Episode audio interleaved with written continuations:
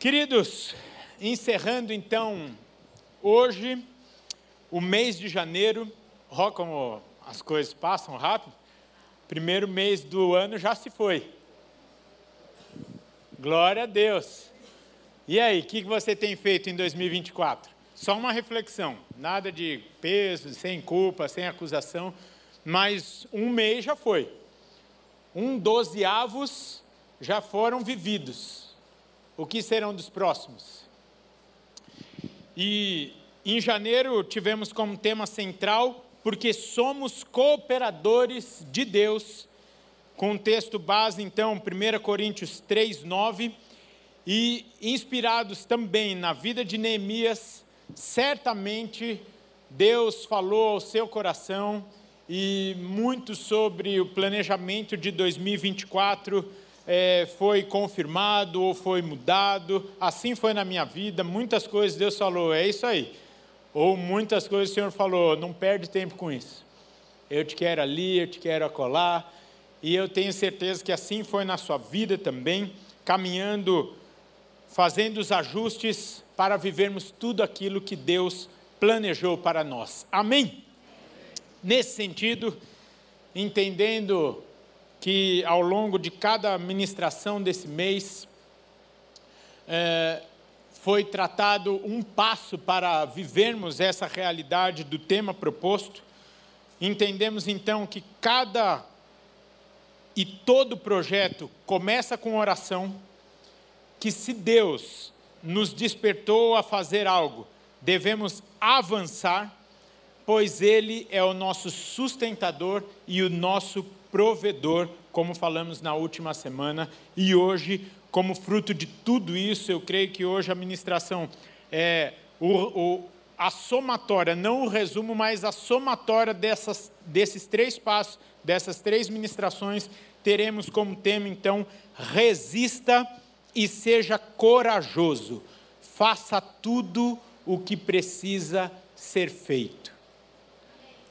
Amém, glória a Deus, aí sim. E aqui me permita relembrar aquilo que falamos nas últimas semanas, pois se assim não fizermos, esse tema pode se tornar pesaroso ao invés de ser empolgante para nós. Pois quando ouvimos resista e seja corajoso, talvez logo nos venha essa imagem aqui, ó. Resista ou seja corajoso. Pode ir para a próxima. Aí ele está resistindo. Misericórdia. Oh, vocês estão resistindo. Vira logo. Vai para o corajoso, gente. Travou. Vai ver que Deus quer falar com vocês. Ah, aí sim, aí ó. Seja corajoso. Talvez quando você ouve, faça tudo o que precisa ser feito, vem essa imagem aí na sua cabeça. Sem dúvida é a imagem da Fabíola. Aí, ó, ela olhou para mim. Quando ouvimos faça tudo o que precisa ser feito em 2024, na doideira de São Paulo que a gente vive aqui, talvez essa seja a imagem que venha na sua mente e por isso pode se tornar pesaroso esse tema. Mas de verdade, depois de tudo que pensamos e ouvimos nesse mês, essa deve ser a imagem que deve nos representar quando ouvimos: resista, seja corajoso e faça tudo o que precisa ser feito. Ore, busque o Senhor, entregue o seu caminho ao Senhor, confia nele e o demais ele fará. Assim acabamos domingo passado. Resistir, ser corajoso e fazer tudo o que precisa ser feito é muito mais fácil, é muito mais leve depois de você ter orado, sim ou não? Colocando a sua vida nas mãos daquele que te chamou, o que automaticamente te faz dependente do seu sustento, da sua provisão e nos lembra de sermos fiéis ao que nos cabe. É o que falamos ao longo da, do mês, o que o Chiquinho confirmou agora aqui na hora da oferta. E aí eu pergunto, de verdade, é fácil? Não é, mas é possível se estivermos com Ele. Ser fácil e ser possível é bem diferente. Nos leva e nos requer atitudes e posturas diferentes. Por isso que os resultados também são tão distintos. E mais uma vez a vida de Neemias nos inspira para isso. A doutrina vai destacar o livro de Neemias com duas palavras centrais: oração e trabalho. Mostrando então que as condições para o sucesso no serviço de Deus é a oração, a resiliência, mesmo no período de sofrimento e, por último, a perseverança. E aí, quando eu estava lendo isso na doutrina, eu fiquei pensando esses três pontos: oração, resiliência e a perseverança. Muitas vezes nós fazemos essa aplicação aqui para muita coisa na nossa vida. Nós aprendemos desde cedo sobre essa perseverança, sobre a resiliência. E o interessante é que nós temos um certo receio de aplicar isso na nossa vida espiritual, na nossa vida com Deus. E eu gostaria de encerrar esse mês te convidando a pensar um pouco diferente. Ao invés de você por fim, aplicar tudo isso na sua vida com Deus, comece tudo através da sua vida com Deus. Se você for o melhor na sua vida com Deus, todas as outras áreas da sua vida serão ótimas. Os profissionais da área de direito aqui aprenderam comigo na faculdade o acessório acompanha o principal. Sim ou não? Olha, os profissionais da área de direito estão até meio encabulados aí. Sim ou não, gente? Pronto, senão eu vou passar aqui só, só eu fingindo que aprendi esse trem aqui. E o que é o principal da nossa vida? E o que é o acessório na nossa vida? Falamos há duas ou três semanas atrás sobre o tempo, sobre aquilo que é primícia na nossa semana, no nosso dia, na nossa agenda. Sobre aquilo que leva o maior tempo de oração e dedicação do nosso dia. E veja, queridos, em nenhum momento, e eu tenho certeza que os 11 cultos da semana aqui, nenhum deles te leva a uma vida de beato, de beata. Ninguém está propondo aqui você se tornar um alienado do mundo, mas nós estamos propondo de fato sermos cristocêntricos e levarmos a Bíblia a sério. Se nós queremos ter os benefícios da Bíblia, devemos cumprir tudo aquilo que ela nos fala. Eu não sei se, onde você está na sua leitura bíblica anual, mas eu ainda estou lá, eu e o povo do deserto. E de manhã eu já acordo, eu já acordo no tratamento com Deus, que dá uma raiva do povo. E Deus falou isso. Eu vou lendo, eu falo, ô Senhor. E aí quando eu fico com raiva, aí Deus me põe um espelho na frente e fala, ó oh, você aí. eu falo, meu Deus do céu.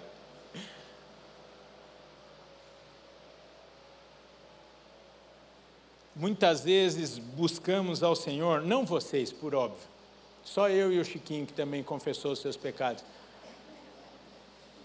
Tem uma troquinha lá no fundinho, lá no fundinho, lá no fundinho tem uma troca.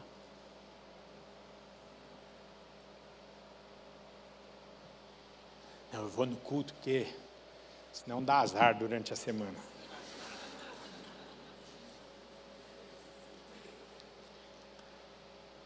tem muita gente que ainda dá dízimo para o devorador não tocar nos 90%. Acho que o dízimo é seguro. Seguro é com os irmãos aí. Ó. Queridos, de verdade. Não confunda a graça e a misericórdia de Deus com aquilo que o agrada. Que a nossa vida agrade o Senhor Jesus Cristo. As nossas decisões agradem o Senhor Jesus Cristo, a quem não conseguimos enganar, porque Ele sonda o mais profundo do nosso ser.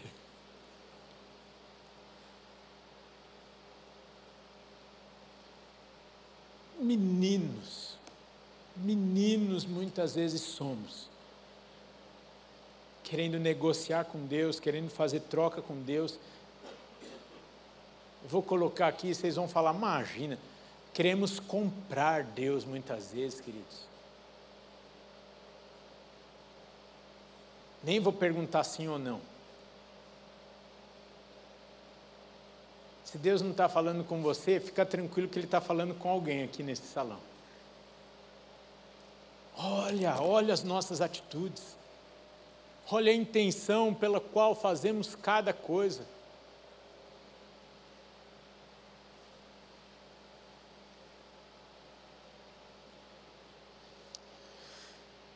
A oração, a resiliência, mesmo no sofrimento e a perseverança, nos leva a uma reflexão muito propícia para os nossos dias, nos preparando para os dias que virão. Eu não vou falar nem de política, nem do Brasil, eu estou falando do mundo. Do mundo. Gente, olha o mundo inteiro. Nem vou citar países aqui para não ter situações constrangedoras, mas ainda tinha tinha saída para alguns. Alguns falavam assim: "Não, vou para lá, vou para cá, vou para colar para ter uma vida mais tranquila". Queridos, é só ver a internet a palavra de Deus está se cumprindo. Está chegando o caos mundial. Isso é bom demais, porque está restando apenas uma saída, um lugar seguro para nós corrermos. E este lugar é a presença do nosso Deus. Seja onde for que Ele nos levar, não estou, se ele quiser te levar para o Peru, vai para o Peru. Se ele quiser te levar para a China, vai para a China, para os Estados Unidos, para o Canadá, para a África. Seja onde ele te levar, vá. Mas vá em obediência a ele. Não para fugir de qualquer situação, nem de ataque do inimigo, nem de qualquer coisa. Queridos, o mundo jaz do maligno. E o Senhor Jesus está voltando. Por isso, se preocupe com aquilo que vai ter efeito na eternidade, ou seja, com a minha, com a sua vida, com a minha santidade, com a sua santidade, com a nossa entrega, com a nossa consagração, com aquilo que vai realmente nos levar para o céu. Para de se preparar para alcançar coisas aqui na terra. Não estou falando, vocês, sabem disso. Não estou falando que não é para você se preparar para ser um ótimo profissional, nós temos que ser os melhores profissionais, nós temos que crescer na vida, temos que avançar nas nossas empresas, sem dúvida nenhuma, mas tudo isso deve ter um propósito, e nós vamos falar daqui a pouco. O problema é que muitas vezes fazemos de tudo isso o propósito da nossa vida. E aí é que mora o problema. Aí é que não dá para ver Deus. Aí tem muita humanidade.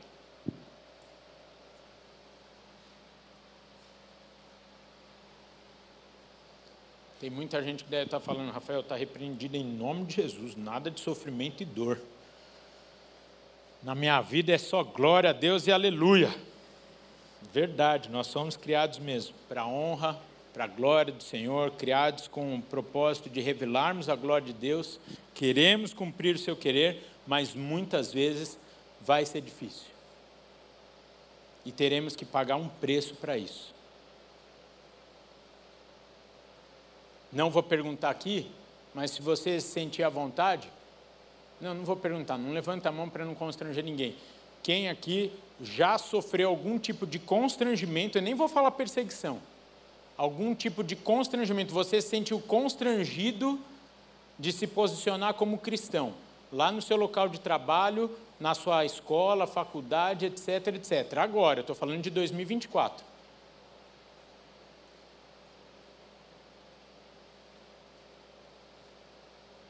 Começou. Começou a perseguição, gente. Dá um glória a Deus aí. Faz parte do cumprimento da promessa, porque o nosso Salvador está por vir. Isso é bom demais. E aí talvez outros vão dizer: ah, mas não é isso que eu estou vendo na vida de alguns, não. Eu quero ser, eu, eu pus aqui bem entre aspas, tá bom? Eu quero ser que nem que, que nem que a vida de uns que andam por aí sorrindo, felizes, tem uns crentes que chegam no culto, hein? Parece que está pisando nas nuvens, hein, não é? Chega bonito, sorrindo, aí você fala, esse daí está com a conta do banco gorda, resolvida, não tem problema em casa. Queridos, eu vou te falar que eles estão sempre sorrindo porque eles estão nas mãos do Senhor, na certeza que Ele está cuidando de tudo e que a provisão e o socorro virão dele. Essa é a vantagem de ser pastor. Eu estava conversando com alguém essa semana, esqueci. Você prega aqui, aí você está pregando. É difícil ser homem pregador, porque homem só faz uma coisa né, de cada vez, com uma caixinha. Aí eu estou olhando aqui vocês, aí eu estou lembrando a situação de cada um aqui. Aí eu tenho que me concentrar na palavra e eu falo, oh, e o filho dele? E, o filho? E, e o casamento? Ô oh, Senhor, a empresa. E eu estou olhando aqui para vocês, sorrindo, concentrado na palavra aqui. Por isso que de vez em quando é bom tomar uns, uns negocinhos, correr de manhã, para dar uma equalizada. Agora, como é, não é vício, né, Angel? Hein? Não é vício, né? É estilo de vida. Vocês sabem, eu vou de manhã, agora de domingo eu vou à tarde. Para eu dar aquela zerada entre o culto da manhã e da tarde. Então hoje eu já fui à tarde na academia, para eu estar 100% aqui nas mãos do Senhor. Com a cabeça boa, conseguindo olhar o rostinho de vocês, lembrar das situações e ainda ficar no texto. De vez em quando eu dou essas saídas aqui, mas aí eu volto. A vida de todos, queridos, a vida de todos tem provas. A diferença é quem está na prova conosco.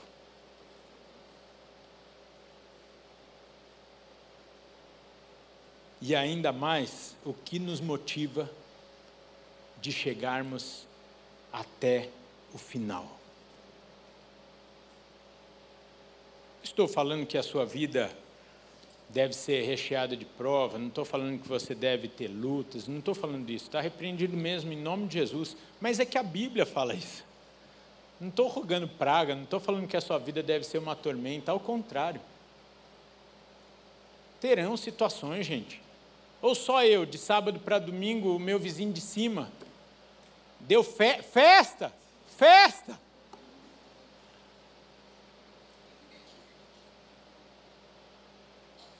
O que, que eu faço?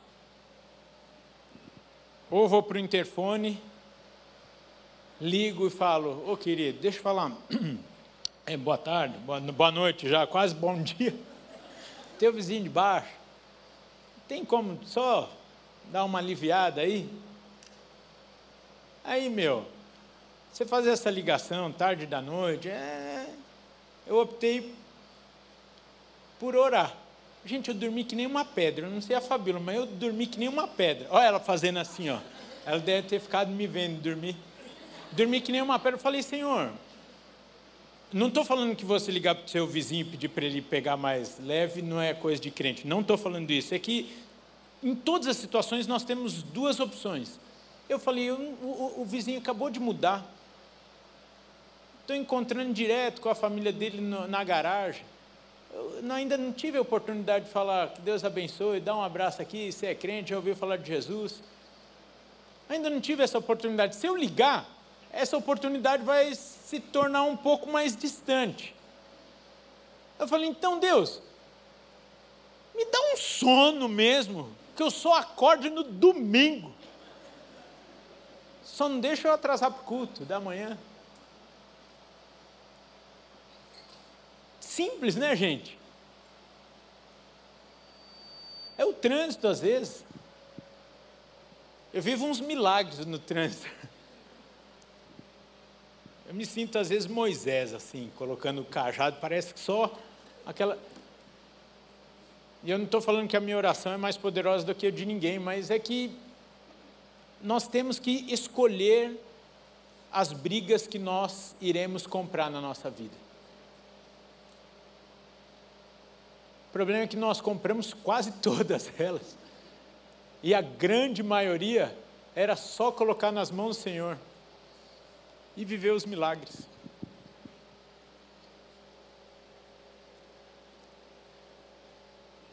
Você escolher bem as brigas que você vai comprar, as lutas que você vai travar, as batalhas que você irá lutar,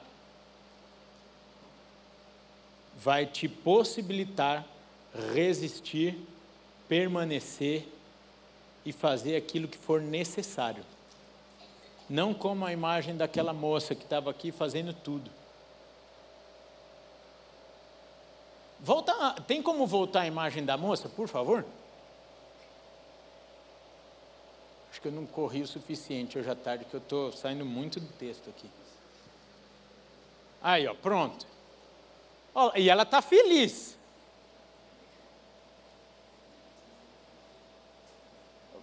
Queridos, aqui, ó. Vou dar exemplos simples da nossa vida, do nosso dia a dia. Porque isso, quem se identifica com essa imagem? Ser sincero, você não vai pecar. Olha lá, as irmãs tudo levantando. Amor, por favor. Isso. A Fabíola teve um, um, teve um livro que mudou a vida dela. É O Mito da Mãe Perfeita. E a capa é muito parecida com essa, com essa imagem aqui. Gente, isso daqui, ó, Dá para fazer um monte de marmitinha, congelar e ir tirando uma cada refeição. Isso não vai te fazer uma mulher menos prendada ou não, é ou não é? É, gente, pode congelar, não tem problema. Faz uma vez só feijão na semana. E homem, larga a mão de ser chato. Só come feijão fresco. Você que é um fresco. Cara chato. Se coloca no lugar da tua esposa.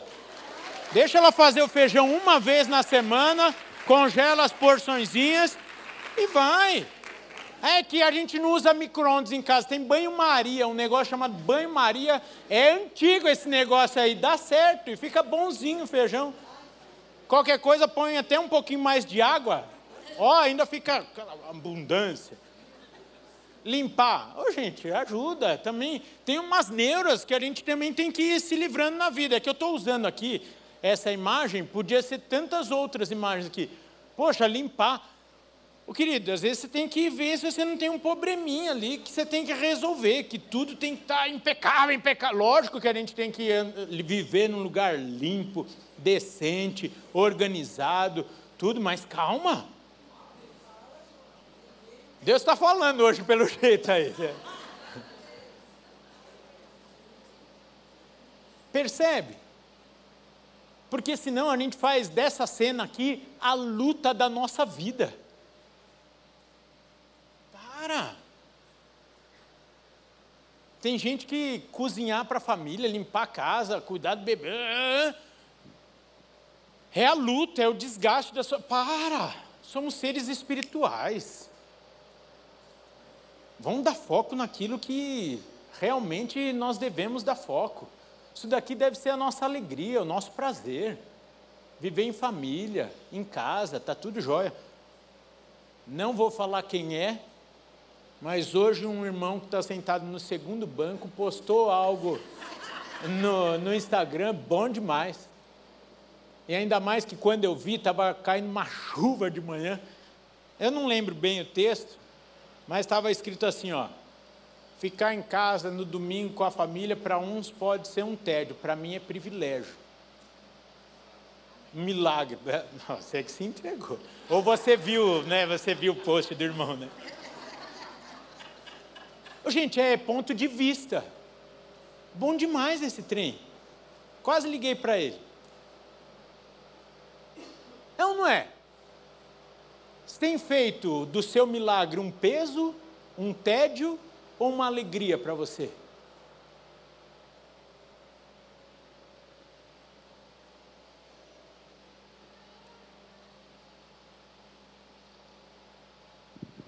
Faça mesmo o seu melhor, trabalhe, faça tudo o que precisa ser feito, mas faça como para o Senhor. E aí isso vai se tornar leve, vai se tornar prazeroso, vai se tornar um culto na sua vida.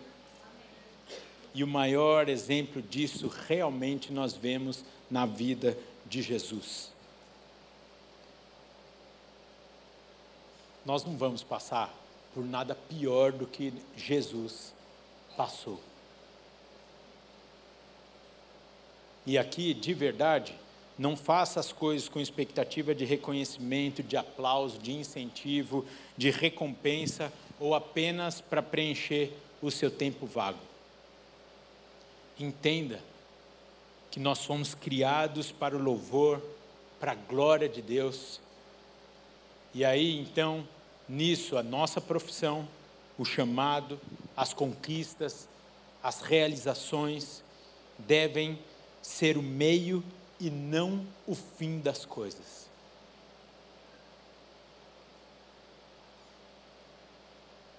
Isso é precioso, queridos.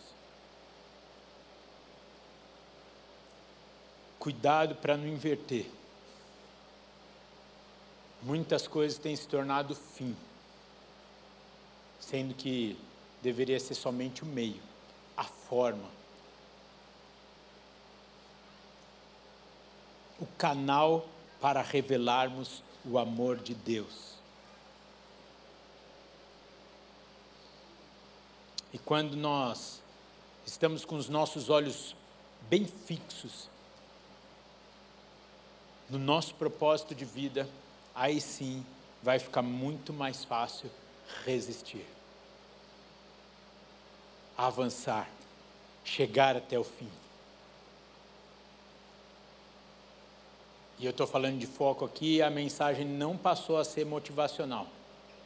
Que hoje muito se fala de foco, foco, foco, mas o crente tem que ter um foco, sim. É ruim, ruim, triste o fato da, da cruz ter sido associado muito à religiosidade, porque a cruz deveria estar em cada canto da nossa casa. A cruz deveria ser visível 24 horas no nosso dia para nós lembrarmos sobre do que nós estamos falando. Aquilo que nós merecíamos e fomos livres por amor, pela graça, pela misericórdia. E aí tudo, tudo, queridos, tudo passa pela cruz. Quando o diabo falou, falar que você não tem valor ou que você não é amado, quando você olha para a cruz, você fala: é mentira quando você fala que está difícil demais, que você não vai suportar, você olha para a cruz e você lembra que Deus é contigo. Quando o diabo lembra dos seus pecados, da sua, da, vai te acusar sobre o seu passado, você olha para a cruz e você coloca tudo isso lá e você fala: diabo, olha lá e já foi tudo pago. Que pena que a cruz, para muitas pessoas, está associada a uma religiosidade. Faça da cruz o alvo da sua vida. E lembre-se, com todo respeito eu vou falar isso: a cruz está vazia, porque ele ressuscitou. Isso é poderoso demais, queridos. Isso é poderoso demais. Esses dias eu assisti um pedacinho do filme Missão Impossível. Velho, né? Mas era mais moderno. Eu não consigo ler, não consigo ver o, o não consigo falar para vocês qual o, o, o da série ali, porque eu assisti só um pedacinho. Mas eu, eu vi aqueles caras arriscando a vida, fazendo-se miséria da sua vida por um vidrinho de plutônio. Eu fui até pesquisar, eu falei, gente, o que, que o plutônio faz? Que Eles estavam atrás de três. Quem sabe o nome do filme pode falar, não é pecado não. Sabe? Sabe, Rogério? O três? Então o três, olha, o três, três, até eu acertaria agora também. Estavam atrás de três vidrinhos de plutônio. Meu, os caras faziam miséria, pulavam no telhado e faziam um monte de coisa, gente. Explodia, tomavam, meu, fazia um monte de coisa. E aí talvez você vai falar assim, Rafael, mas aquilo. E aí eu, eu fui pesquisar. E aí eu fui ver que aquele plutônio lá poderia colocar em risco milhares de vidas. E eles estavam se dedicando para salvar muitas e muitas vidas resgatando aquele plutônio. Aí eu fiquei pensando, e o nosso chamado? É para quê?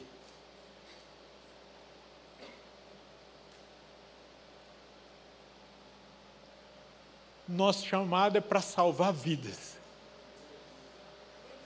De verdade, nós podemos salvar vidas através do poder do Senhor, não nós, mas o Espírito Santo através de nós. Esse é o nosso chamado, essa foi a missão nos dada, e nós não saímos da zona de conforto da nossa vida para cumprir o nosso chamado. Eu fiquei pensando, de verdade, que era mais poderoso?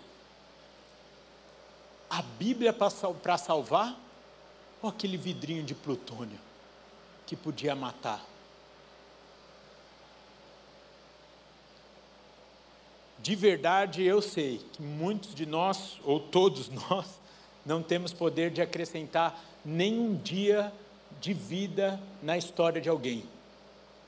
Mas nós temos a oportunidade de ministrar a vida eterna para aquelas pessoas. Uau! No Top Gun eu me inspirei em ficar com o corpinho do. Como é que chama, moço? Tom Cruise para a Fabiola. Aí assistindo agora Missão Impossível 3, eu me inspirei em ter a coragem dele. Vou pregar para ele um dia, em nome de Jesus, ora por isso aí. Que eu vou falar, cara, bom demais. Você me inspirou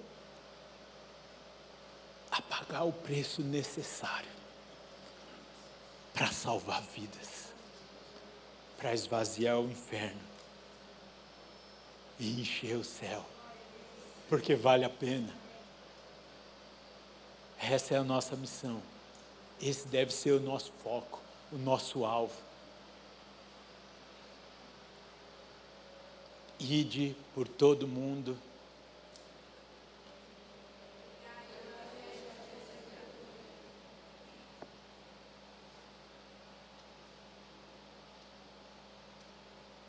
Esse é o nosso alvo. Esse deve ser o nosso foco, aquilo que nós devemos colocar toda a nossa resiliência, resistência, oração, etc. E tudo mais vai ser o meio. Percebe? Então você é empresário, Deus vai te levantar em nome de Jesus, você vai crescer com um propósito. Tirou 10 pregar o evangelho a toda criatura. Você é taxista, você é Uber, gente, o que entra de gente no seu carro todos os dias, que oportunidade. Ah, mas agora eu estou com medo, porque semana passada o Uber estava tocando louvor, a mulher atacou ele, quem viu isso? Pode, gente, não é pecado. Vocês levantam a mão, vocês, ah, meu Deus do céu, eu não sei se é pecado ou não, já estou lendo. a mulher teve uma crise. É, foi, não está na notícia, não. Mas a mulher foi tomada pelo capeta, voou para cima do cara, jogou o celular no meio da rua. Aí está lá a notícia, o celular tudo assim. Eu fico pensando, saiu barato. Em compensação daquilo que foi feito por nós. Aquele motorista lá deve ter olhado e falou: não chega nem aos pés ao preço do sangue de Jesus Cristo. E eu imagino Jesus Cristo lá do céu falando: Ei, filho, vou te honrar. Quando chegar aqui, vai ter uma faixa com o teu nome. Quando... Não está na Bíblia, então isso pode ser uma heresia. Mas quando eu era pequeno, me ensinavam lá na escola dominical que não era o que discípulos, então no que discípulos temos livros de heresias. Mas que a gente ia sentar num banquinho no céu e aí ia passar um filme. E era na época dos slides. Você lembra que apertava e fazia clec, clec, mudar, clec, clec. E eu lembro que os professores falavam: Jesus vai sentar com você e vai passando os slides da sua vida. E aí ele vai falar: e nesse dia, por que você fez isso? Clec, clec. Nesse? Clec, clec. Aí eu fico pensando: já pensou? O dia que esse motorista estiver com Jesus lá, ele clec, clec. E aparecer. Ele sendo atacado, celular no meio da rua e falar: Ô oh, filho, nesse dia aqui, uau, hein? Fiquei orgulhoso de você. Olha a festa que estava aqui no céu, clec, clec.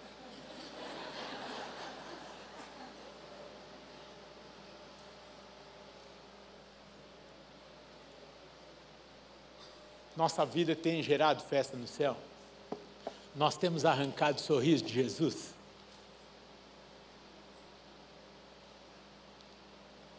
Dá para fazer essa perguntinha lá no Kids, mas Deus está fazendo para nós hoje.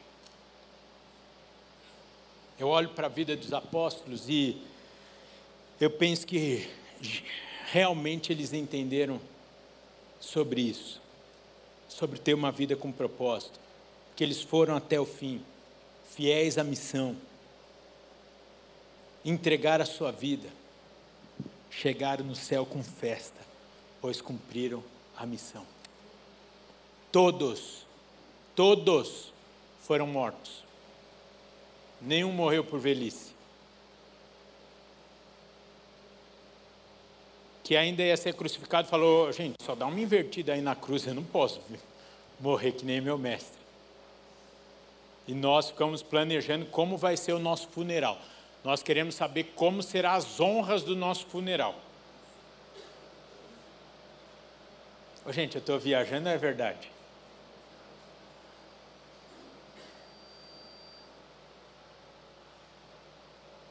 Olha que ponto chegou esse trem de ser crente. Os discípulos morreram, morreram cumprindo a missão.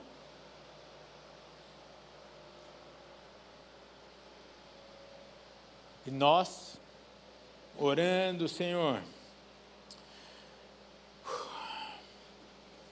levanta-me entre os grandes Ele pode levantar. Está preparado? Eu estou acompanhando um aí. Está pagando um preço, hein? Cuidado. Quanto maior a missão, maior o preço. Que o diabo sabe. Maior o tombo. Cuidado. A quem muito é dado, muito será cobrado. Sejamos responsável, responsáveis, desculpa. Sejamos responsáveis com aquilo que Deus confiou para nós. Deus tem nos entregue muito, muito. E tem muita gente apanhando de Satanás, e muitas vezes eu também. Porque ao contrário de nós, o diabo não está brincando em serviço. Ele está firme no propósito dele: roubar, matar e destruir.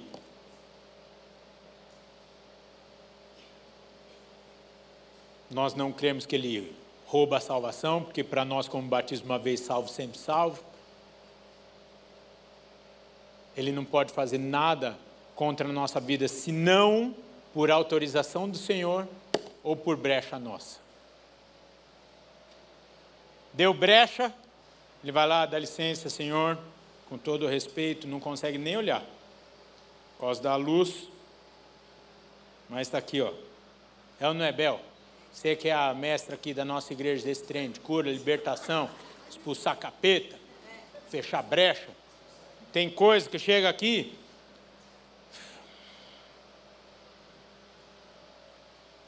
Vigia, crente. Vigia. Por isso que tudo começa na oração. Que a oração nos aproxima a Deus. É difícil um dia que você teve um período consistente de oração, de leitura da palavra, você sai desse ambiente e peca. É ou não é? Combina. Deixa eu ver se tem gente descalço aqui. Não estou vendo ninguém descalço. Até já saiu. Então era de Deus que eu vou falar. Vi uma pessoa descalça. Então eu vou falar em códigos. Quando eu era adolescente, tinha aquele probleminha lá dos adolescentes, né? Que vê uma coisa e faz outra, né? Lembra? Que ao ver uma coisa leva a fazer outra coisa, escondido, sabe? Sabe aquela. Aí eu lembro que a gente estava numa grande roda, Estou saudosista hoje, né? Tô... A gente estava numa grande roda e um amigo nosso falou assim: É, também tem uma. Ninguém faz isso depois de ter lido a Bíblia.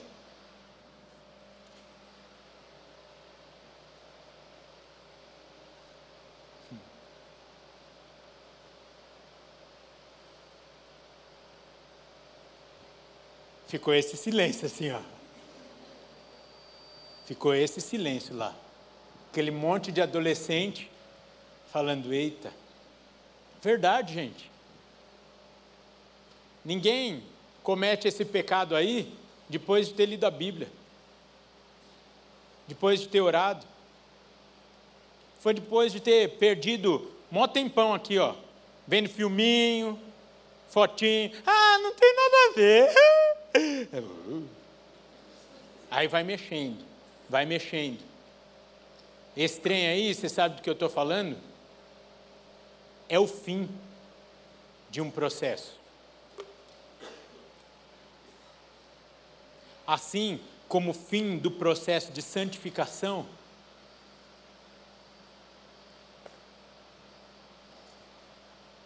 é sermos cheios do Espírito Santo. É desfrutarmos da vida que o Senhor tem para nós, é conseguirmos resistir, chegarmos até o final, fazermos o que precisa ser feito, simplesmente porque a nossa vida está nas mãos do nosso Deus, do Todo-Poderoso. Para mim, sem dúvida nenhuma, a oração a leitura da palavra é a base, é o fundamento para a possibilidade da vida cristã. Não existe vida cristã sem cruz, sem oração, sem a palavra de Deus. Não se iluda, querido. Logo, você não vai resistir você não vai perseverar e você não conseguirá fazer tudo aquilo que precisa ser feito sem na sua vida ter cruz, oração e leitura da palavra. E para encerrarmos, eu gostaria de compartilhar aqui o segredo do sucesso de Neemias. Deus falou com ele porque ele tinha o um coração simples, sensível era um homem de oração em todo tempo, diz a palavra de Deus. E sob quaisquer circunstâncias, vivendo então a comunhão com Deus.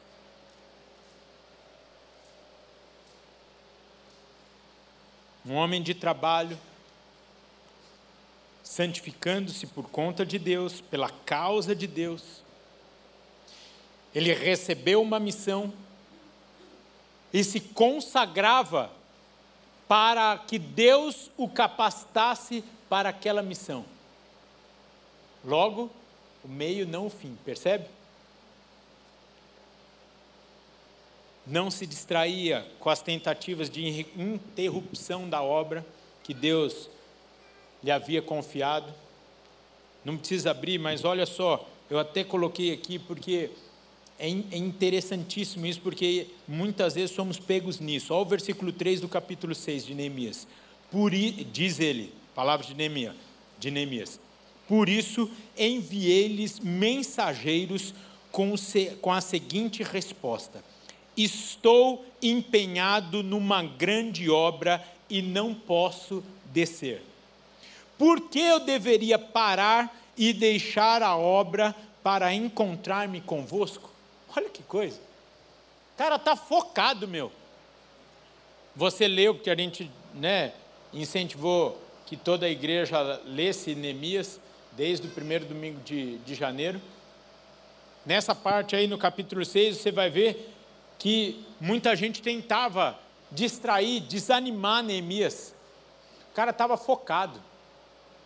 O cara falou: ó, me explica aí o porquê que eu deveria descer, e aí, quando chegar a mim aqui, se for relevante, de fato eu desço. Muitas vezes a gente fica. Qualquer, qualquer chamadinha que. Oh, a gente para e vai. É ou não é?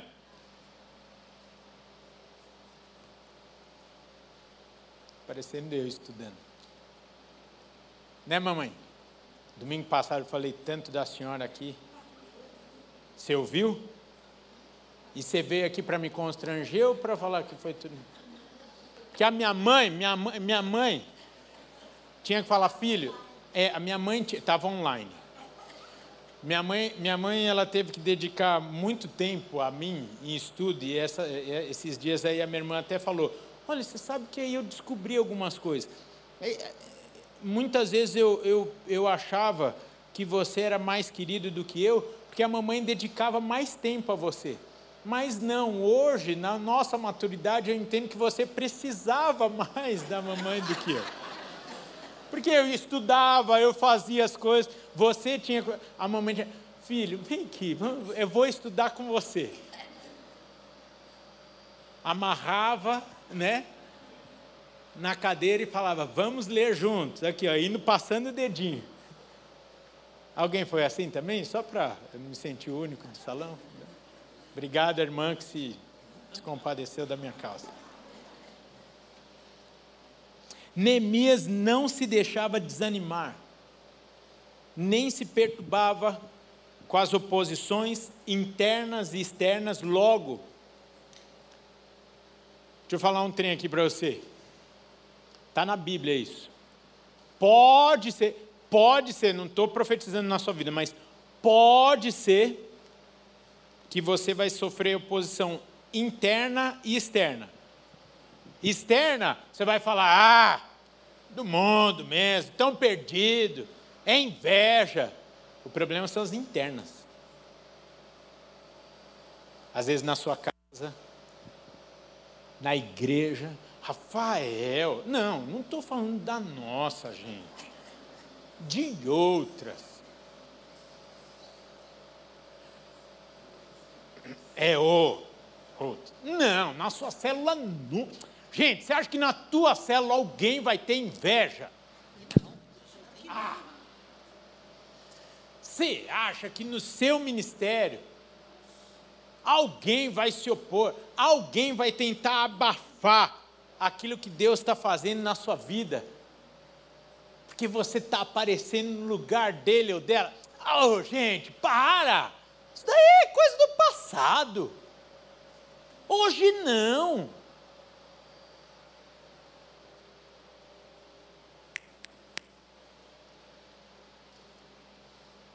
Se concentra no seu chamado, coloca sua, sua, os seus olhos em Jesus Cristo, na cruz, ore, leia a palavra e descanse. deixa os inimigos, os levantes, deixa que Deus vai resolver. Se concentre na missão. Resista, faça tudo o que for necessário. O resto Deus cuida.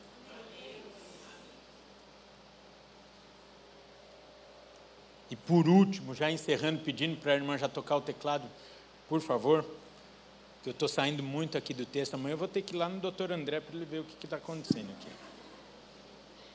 Falando em resultado, eu já vou te alertar que às vezes esse resultado nós nem veremos. Ou seja, você vai dedicar a sua vida você vai apanhar por isso, sofrer um monte de coisa e você não verá o resultado. Assim como os discípulos não estão vendo isso daqui hoje. E nós estamos aqui porque eles foram fiéis ao chamado deles. Já falamos isso outras vezes, mas a tamareira tem que ser o nosso exemplo. A tâmara aquele fruto doce, é tido como a fruta da empatia. Porque certamente quem planta a tâmara não desfrutará. Porque o primeiro fruto dela demora de 80 a 100 anos. Por isso que é a planta da empatia é o fruto da empatia. Você vai fazer alguma coisa, você vai sujar sua mão, vai se dedicar, vai regar, vai cuidar, e sem dúvida nenhuma você não verá os frutos. Mas um dia alguém vai desfrutar daquela tâmara e talvez nem vai saber foi você que plantou. Vai ter oferta que você vai dar e você nem vai saber que vai acontecer. Vai ter folheto que você vai entregar que você não vai ver essa pessoa se convertendo. Você vai orar por pessoas que você nunca viu na vida. Você não vai ouvir o testemunho para edificação da sua fé, que é bom, é importante, mas às vezes você nem vai ouvir. E isso é um belo termômetro para sondarmos o nosso coração e vermos se de fato nós estamos fazendo tudo para o Senhor e não para nós. E aí eu encerro já pela segunda vez com o texto de 1 Coríntios 10, 31. Portanto, quer comais, quer bebais, ou façais quaisquer outra coisa, fazei tudo para a glória de Deus. Você pode ficar de pé, querido, querida?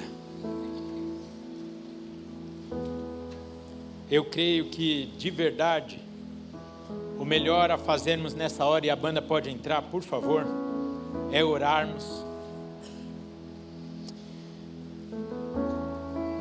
Reconhecermos as nossas limitações, mas corrermos para a fonte da capacitação aquele que nos dará as ferramentas, aquele que é o, aquele que é o nosso provedor, o nosso sustento, e de fato, aquele que nos capacitará resistirmos, sermos corajosos e fazermos tudo o que precisa ser feito.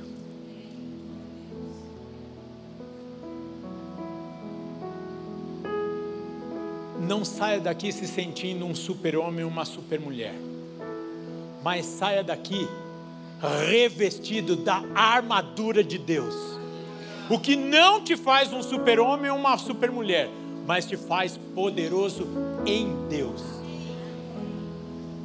Saia daqui revestido do Espírito Santo, da assunção, do seu poder, da ousadia, da coragem para que o inimigo não te pare.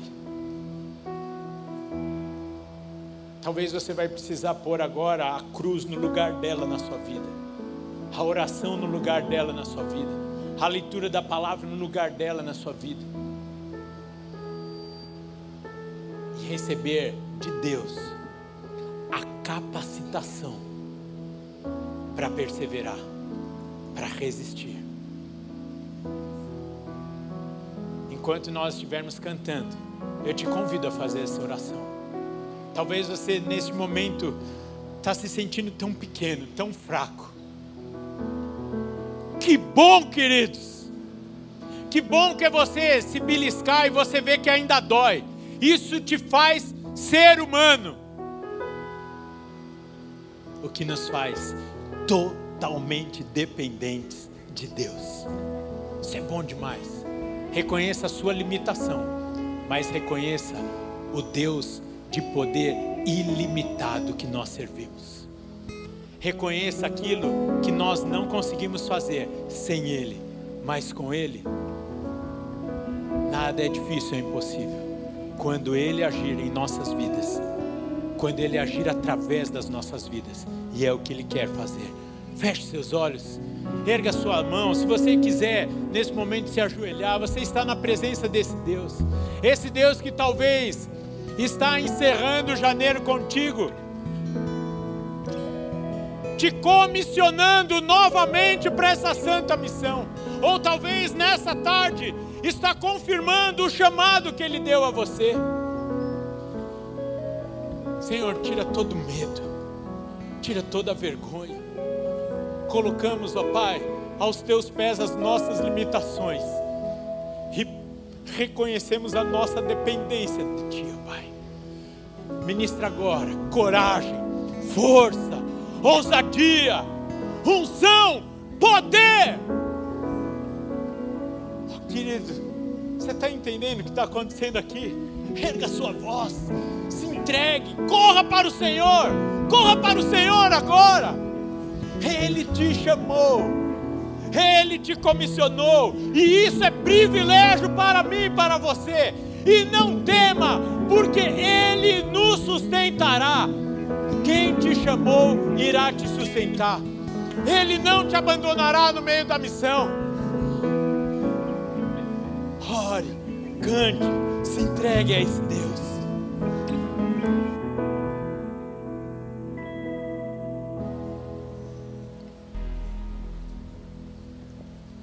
Lutamos com armas de fé e nada irá resistir enquanto adoramos.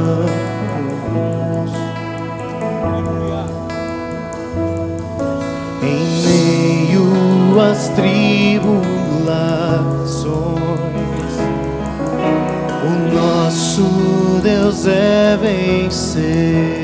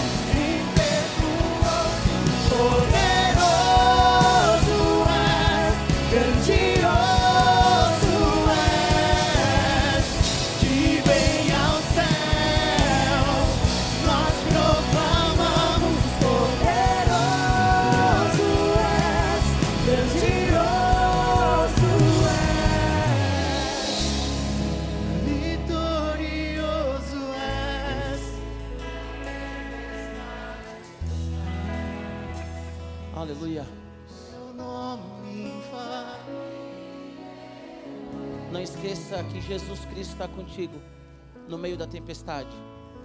Eu quero convidar você que está aqui, você que está em casa. Na verdade, eu quero pedir que depois você leia Neemias capítulo 6 e você perceba que quando ele é chamado, então ali para uma armadilha, e ele diz, como o pastor Rafael já leu, eu estou executando um grande projeto. A Bíblia diz que depois eles levantam uma calúnia contra Neemias, e Neemias ele também se posiciona e diz: Olha, o que vocês estão falando não é verdade. Mas a Bíblia diz que após responder aquelas pessoas, ele ora ao Senhor e diz: Senhor, fortalece as minhas mãos. Que a sua oração seja: Senhor, fortalece as minhas mãos. Em meio à calúnia, em meio a convites que querem tirar o foco. Que em nome de Jesus você resista ao convite para o adultério, o convite para a corrupção, o convite para a bebida, para a droga, para a agressão física. Que você resista a todo convite que queira tirar você do foco, da comunhão, da adoração, da presença do Senhor. Que você resista às calúnias. O texto continua dizendo que profetas foram pagos para profetizar mentiras a respeito de Neemias. E mesmo assim ele permaneceu no Senhor. Porque ele orava e ele dizia: Senhor, fortalece as minhas mãos. Peço que você feche os olhos. Mais uma vez. Senhor, em nome de Jesus, fortalece as mãos da tua igreja, Senhor. Fortalece as nossas mãos, ó Deus, para que possamos realmente resistir a qualquer convite que queira nos tirar da tua presença. Fortalece as nossas mãos, ó Senhor, para que tenhamos discernimento e digamos não, ó Senhor, ao convite que realmente quer nos tirar da nossa família, nos tirar, Senhor Jesus, de uma vida de santidade, Pai. Dizemos não agora como igreja à corrupção, Senhor. Dizemos não ao adultério, ao álcool, dizemos não, Senhor. Ao abuso físico, emocional. Dizemos não ao Senhor. Porque pertencemos a Ti. E se alguém aqui entre nós, eu peço que ainda com os olhos fechados, se essa tarde o Espírito Santo ele ministrou seu coração e você quer entregar a sua vida para Jesus, a Bíblia diz em Romanos, no capítulo 10, que se nós cremos com o nosso coração e confessamos com os nossos lábios que Jesus é o Senhor da nossa vida, nós somos salvos. Se alguém aqui quer entregar a vida para Jesus, confessar isso pela primeira vez, ou alguém quer voltar para Jesus nessa tarde, eu peço que você levante a sua mão bem alto, onde você estiver. Alguém aqui na galeria que quer entregar a vida para Jesus ou voltar para Jesus, se houver alguém, eu peço que você levante a sua mão bem alto para eu te ver. Alguém? Não? Queridos, que o amor do nosso Deus Pai, que a graça do nosso Senhor Jesus e a comunhão do Espírito Santo seja com vocês hoje e sempre. Mantenham foco em Jesus Cristo. Deus te abençoe. Até semana que vem. Deus te abençoe.